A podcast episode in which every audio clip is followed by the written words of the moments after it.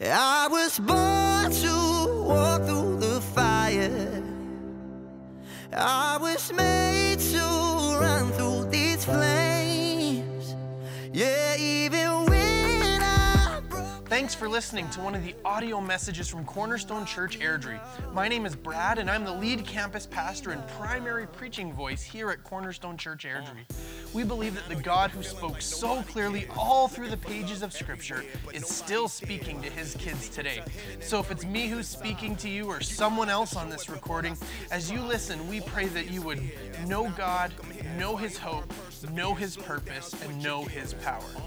Enjoy the message. Yeah, you're hopeless. Give him your tears. And I remember going through the same thing. All that weight on my shoulders try to break me. Father, stretch your hand down from heaven, please save me. I'm holding. You can turn in your Bibles, your apps, whatever it is that you're using to follow along, to Psalm chapter 22. And so what we're going to do today is this week, we've started a new sermon series, I guess last week, based on looking at our emotions and in times of struggle, our emotional response, and beginning by recognizing a couple of things about our emotions. First, God gave us our emotions. They're not bad things to have. They, in and of themselves, they're not sinful. They're not wrong, dirty, or bad. God made you, and God gave you them. So they're not bad. But how we handle our emotions can be bad. We need to not live in bottling them up. But on the flip side of that is that we need to not live in a place where we're simply ruled by our emotions. Containing our emotions too much, bad. Letting them out too much, bad. So we need to find a God-honoring, life-giving, moving forward kind of way to move through our emotions and allow God to take us from whatever emotion we find ourselves dealing with in a time of trouble into a place where he can and will heal us and give us a new perspective.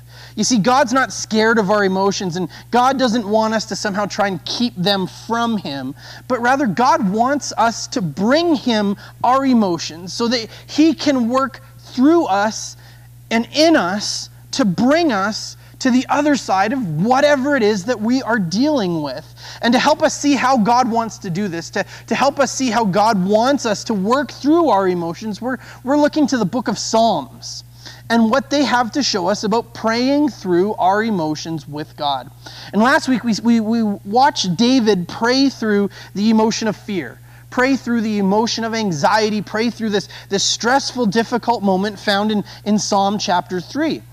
Now today we're going to explore Psalm 22, and we're going to explore what it means to pray through pain and grief and suffering, pray through this emotionally raw, difficult moment in our lives. If you have been a Christian for any amount of time, one of the great challenges that we have to deal with is this seeming great contradiction that our faith seems to pose. And the greatness in this challenge is that it's because it's not just a theological issue. It's not some just couple verses that we have to wrestle with to understand. But the challenge in this great seeming contradiction is that it's a deeply personal issue. At the contradiction, or the contradiction is that we as Christians, we believe, we say, we sing that God is good, and that God is real, and that he's present in our lives. And even when we don't see it, he's working, and he's present in our situations, and that he's all-knowing and all-powerful, and that he loves the world and everyone in it. And we hold that firmly right here in our hearts, and we can point to the life of Jesus and the death of Jesus and the resurrection of Jesus and see everything that we know to be true about God. And yet, we read the newspapers. Okay, well, maybe you don't read newspapers anymore. I don't know how many people actually do that. But we read news articles on the internet. We read our news apps. We watch the news. And you see the tragedy and the horror that is our world right now. And not just now, but all of human history is beyond COVID-19 and all of the things that that's posing. Nova Scotia is dealing with huge, difficult issues. And all over the world and all throughout history, people have had to wrestle with these times and these understandings of life. Now, if you haven't yet been at this point in your life, I have a very sad promise for you. But you will, at some point, have to reconcile these two things that we know to be true. One about God and one about life. And this is the great contradiction that we seemingly face. And for many people, when these times of hardship and struggle between these two parts of their story, that they don't know how to make the first part, that God is good, meet up with the part that says, but the world is terrible. And this contradiction, and it can change their relationship with God. They can question and doubt God's goodness. They can change their view of God, or they can let it go altogether, because where was God in my pain and suffering? And this is what David is wrestling with in Psalm chapter 22. He knows who God is, and he knows what's going on in his life. And he's struggling to try and reconcile these two things. Psalm 22 is a psalm of lament and protest. It's not a denial of how we feel, that David feels abandoned by God, but at the same time, we don't just sell the farm and ditch the whole thing. You pray through it. And that's what we're learning how to do in these Psalms, to pray through it. And so before we dive into Psalm 22, and we're about to start that in just one second, I just want to make one big picture observation about it, and then we'll dive in. When we're faced with times of difficulty, of struggle, of tragedy, our prayers usually take on a certain style. We go into request mode. God, would you provide a solution? Would you send some relief? Would you provide this resource or this thing to get me through it? But what's interesting about the Psalms like this one, the Psalms of Lament, is that while there are requests here, they're a really small portion of the Psalm. And the rest of the Psalm looks vastly different than how you or I may ever dream of praying. So let's look at Psalm 22, verse 1. My God, why have you forsaken me? Is that a request? No, it's a question, and a very pointed question. It is certainly not a request. Why are you so far from saving me, so far from my cries of anguish? My God, I cry out to you by day, but you do not answer. By night, but I find no rest. Again, this is not a request. This is a statement, and again, an extremely pointed statement. David laments and he protests where he found himself, but it's not angry and it's not from a distance. Remember, as we read through these next coming verses, who does David begin by speaking to? David still calls God, my God.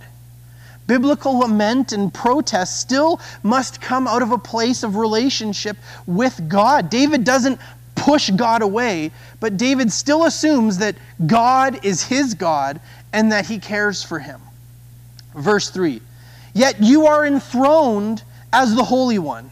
You are the one Israel praises. In you our ancestors put their trust. They trusted you and you delivered them. To you they cried out and were saved. In you they trusted and were not put to shame. Again, we're at verse 5, still not a single request. Perhaps, maybe a little snark about who God is and what God used to be and what he used to do as compared to what is happening right now for David. There have been times in the past, God, when people cried out to you and you totally responded. David isn't doing self-talk here. He is reminding God, why aren't you doing that same kind of thing right now? And this is a legitimate question for David. Verse 6, but I am a worm and not a man, scorned by everyone, despised by the people. Again, this is not a request. a sad self-description, but not a request. All who see me mock me. They hurl insults, shaking their heads. He trusts in the Lord, they say. Let the Lord rescue him. Let him deliver him, since he delights in him. David continues to paint this picture of what life is like, the place that he's found himself in. He says, God, this is what you did for everyone who came before me, but that's not my story. God, this is my story. And he just keeps praying right through it. He continues to pour it all out before God. He doesn't stuff it in and he doesn't let it take over, but he pours everything out that he's feeling towards God. And then he continues to move even deeper. Verse 9, yet you brought me out of the womb. You made me trust in you, even at my mother's breast. From birth I was cast on you. From my mother's womb, you have been my God. He says, God, you started this. This was your idea. You gave me life, and I have been committed to you from the very beginning. And now here we are. The sum total of my life is this. Verse 10, still no requests. But he's painting this picture of the struggle of his life, and he just continues to paint this bleak picture. Do not be far from me, for trouble is near, and there is no one to help. God, you've cared about me from the very beginning of my life. But now, God, where are you? Where are you? Verse 12, he says, many bulls surround me. Strong bulls of Bashan encircle me. Roaring lions tear their prey open, their mouths wide against me. Now, we assume in the writing of this that this isn't literal. But when he talks about these animals, when he talks about the bulls of Bashan and roaring lions, essentially these are the most chaotic, out-of-control animals that he can think of. And he's just painting this picture of chaos and life being out of control and dangerous. Verse 14, I am poured out like water. All my bones are out of joint. God, I'm falling to pieces. My heart has turned to wax. It has melted before me. My mouth is dried up like a pot shred, and my tongue sticks to the roof of my mouth. You lay me in the dust of death. Dogs surround me, a pack of villains encircle me. They pierce my heart and my feet. All my bones are on display. People stare and gloat over me. They divide my clothes among them and cast lots for my garment. I hope that you can see this. We're now at verse 18 into this 31-verse long psalm, and it's not about requests at all so far. It's an anguished, detailed description of what is happening to David and how he feels about it and how he sees God in all of this. He's painting this picture of this moment in his life and pouring out his heart before God. And then we move on to verse 19, and the requests do start to come, but it's a small part of the psalm. It's just 3 verses. Verse 19, he says, but you, Lord, do not be far from me. You are my strength. Come quickly to help me. Deliver me from the sword, my precious life from the power of the dogs. Rescue me from the mouths of lions. Save me from the horns of the wild one. Now, I want to stop here for a moment. I know that there's about 10 more verses, and we'll get to those. But I want to stop here for a moment because I want to talk about something.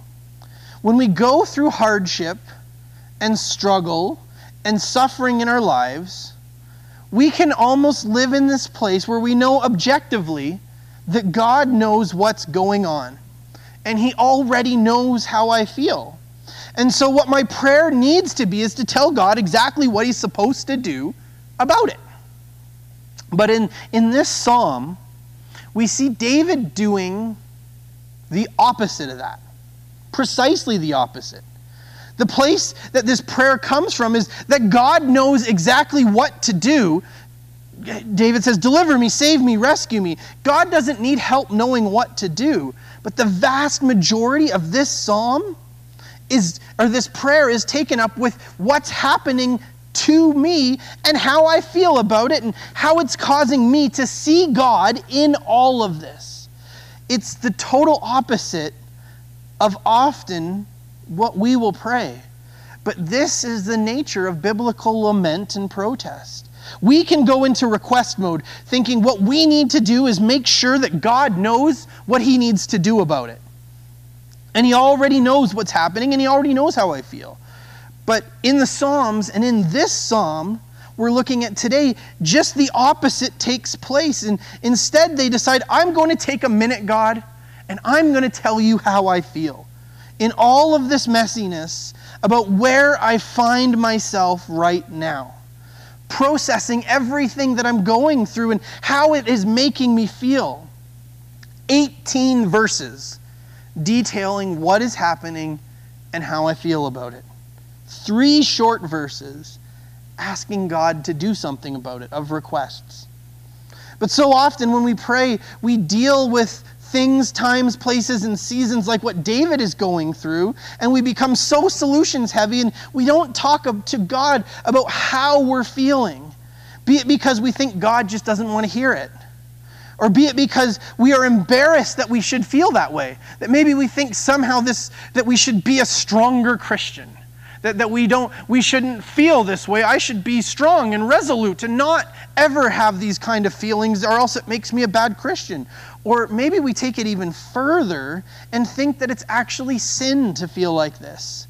That if I would speak to God like this, open and raw and honest, that somehow I'm elevating myself to God. Or that I'm pulling God down to me, not being respectful or properly honoring. And as a result, I'm sinning. So I just won't say anything. And I'm just going to tell God what I'd like to see him do.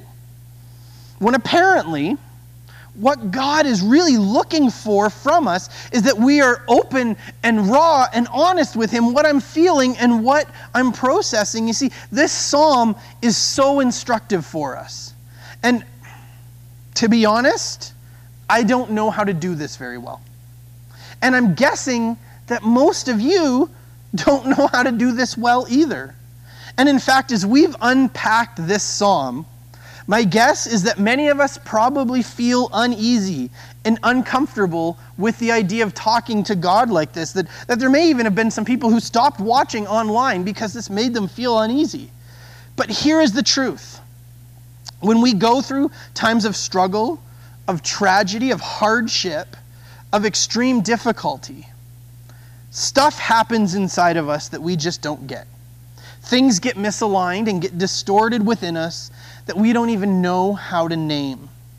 And it seems to me in passages like this that the biblical culture of prayer and lament, that this is God's way of inviting us to protest. Friends, this is biblical. We are, in fact, reading it from the Bible.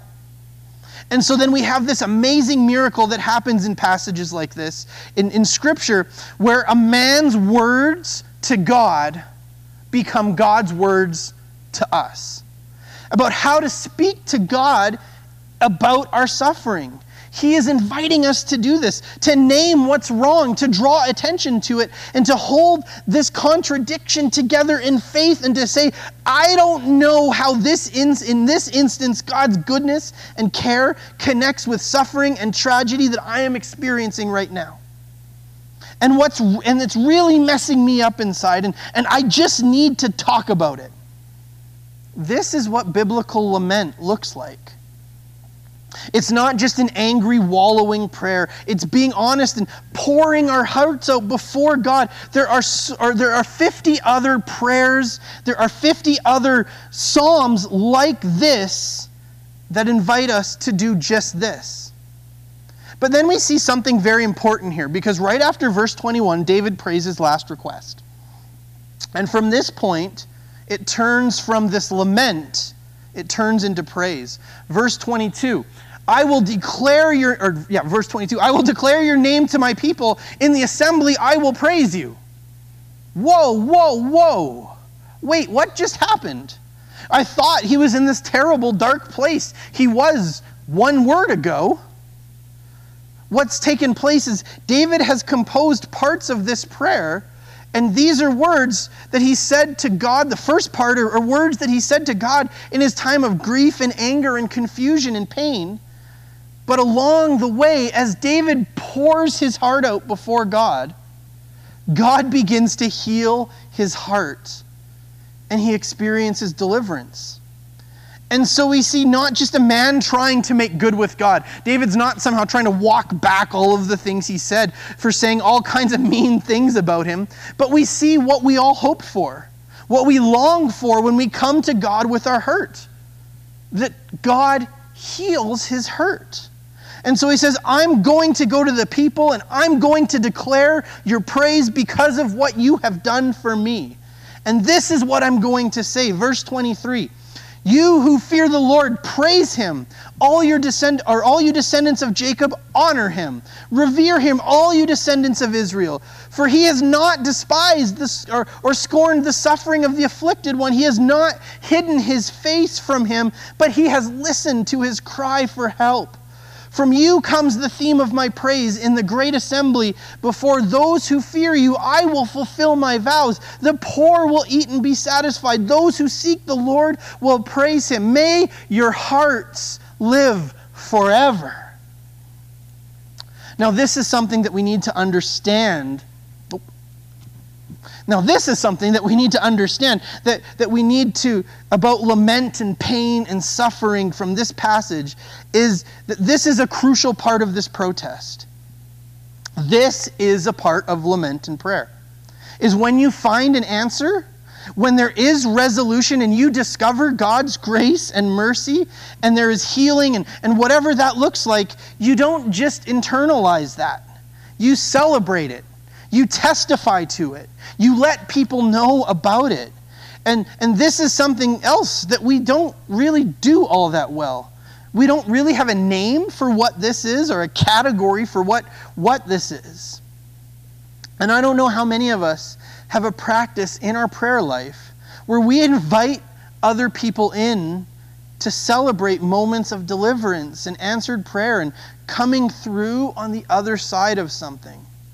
And part of why this is hard for us is because this assumes that we've already invited people into our struggle and that they're going to want to celebrate with us, that we've invited people into our journey of grief and pain.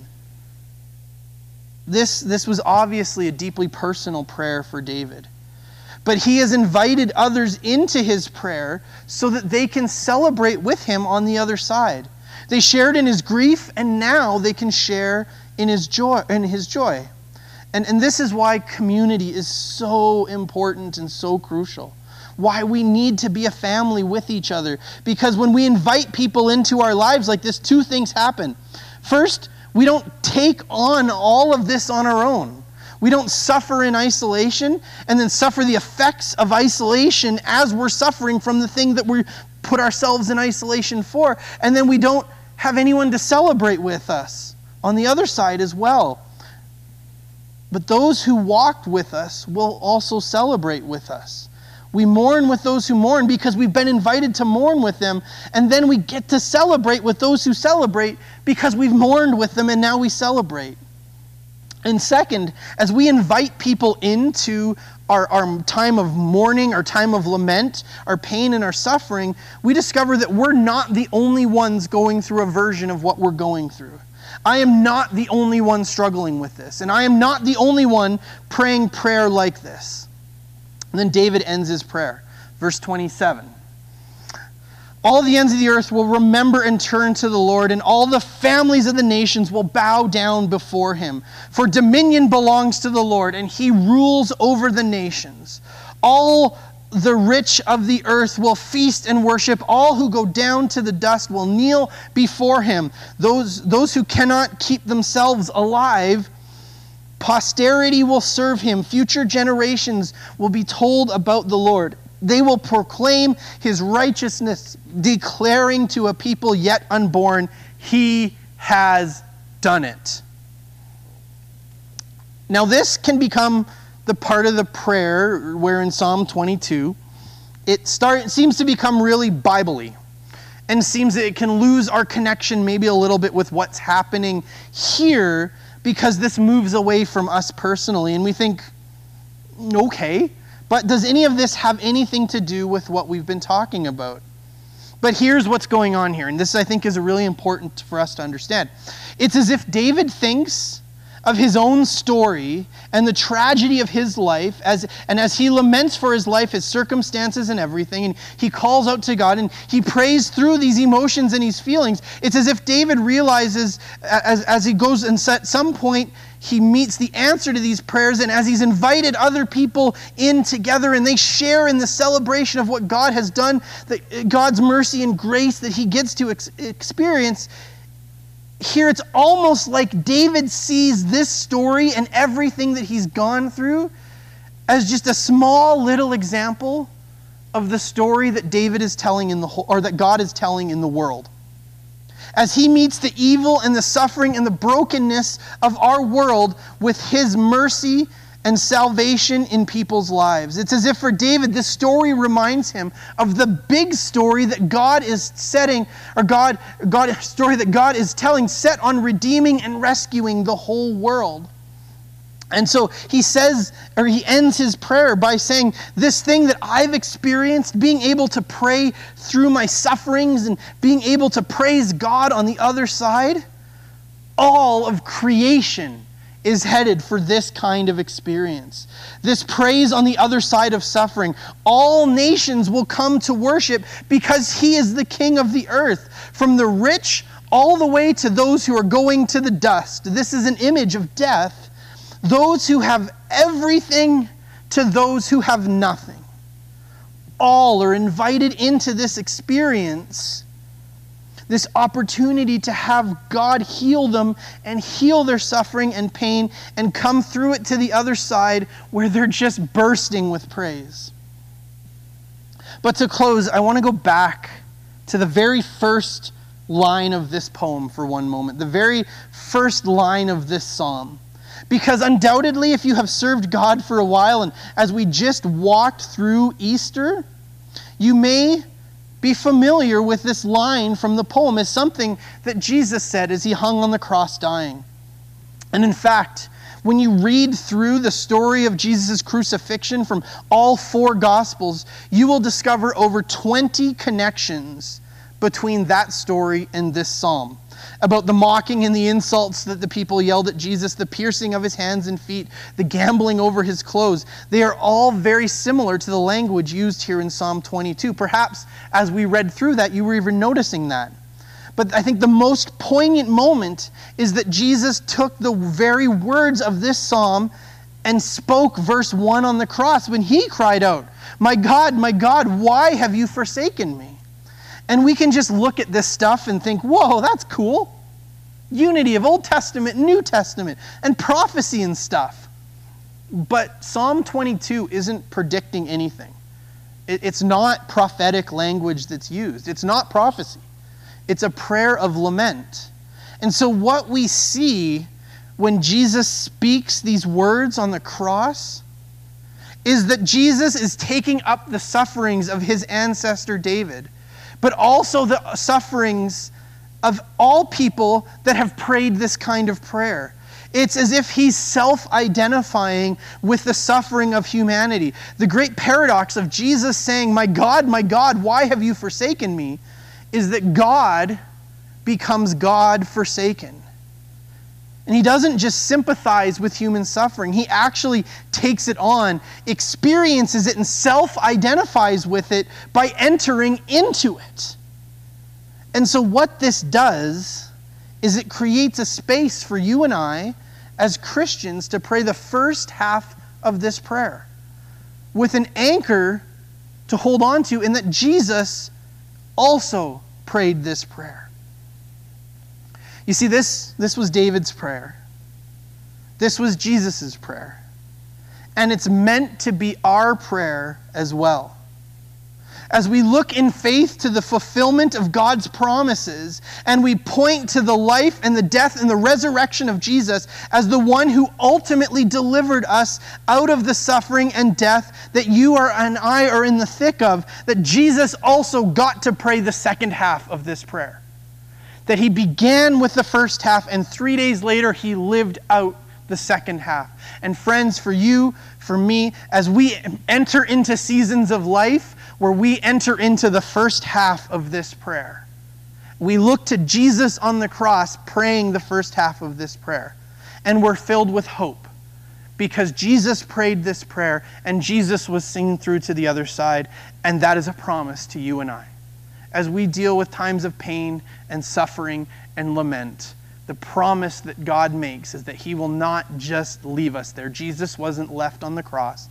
David wasn't left at verse 18, but David carried through to verse 31, and Jesus carried through to Easter morning. And together we will see that sunrise, and we will see the new day dawn, and we will discover the answer, the healing that comes from our prayer. When my mind is like a battle, my heart is overcome by fear, and hope seems like a ship that's lost at sea. Thanks again for listening to one of the audio messages from Cornerstone Church Airdrie. I pray that you were blessed by what God had to say in this message. If you would like to connect further with Cornerstone Church, there are a couple places you can go. First is our website, CornerstoneFoursquareChurch.com, and select the Airdrie campus. And some of the best ways to connect with us is through our social media channels. You can like us on Facebook at facebook.com/Cornerstone Airdrie. Follow us on Twitter at CS Airdrie, and on Instagram at Cornerstone Airdrie. If you'd like to connect with the pastoral team at Cornerstone, you can do that again through our website, CornerstoneFoursquareChurch.com. Click on the Airdrie campus, then click on the About Us on the main menu, and then one last click on Our Campus Pastors. You can also subscribe to our podcast on iTunes and get new messages delivered directly to you. We are so thankful to be able to share the gospel message of Jesus Christ with our community in Airdrie and with you today. At Cornerstone Church Airdrie, we are a family not by blood, but a family that's been bought by blood. And that family includes you. We follow Jesus together as family we go.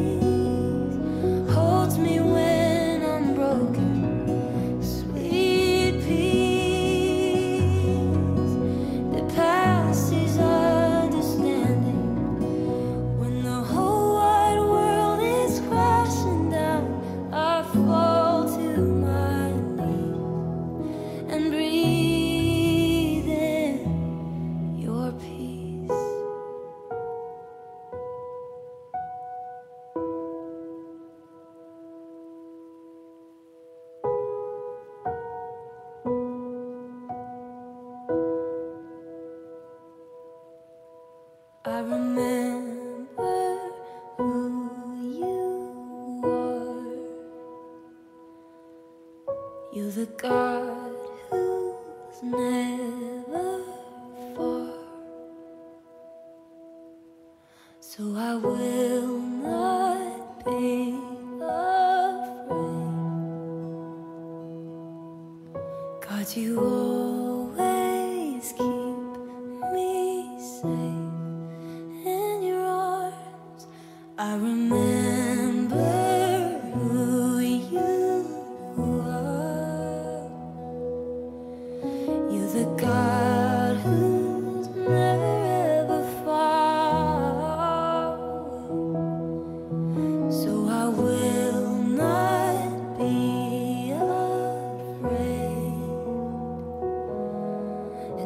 you always keep me safe.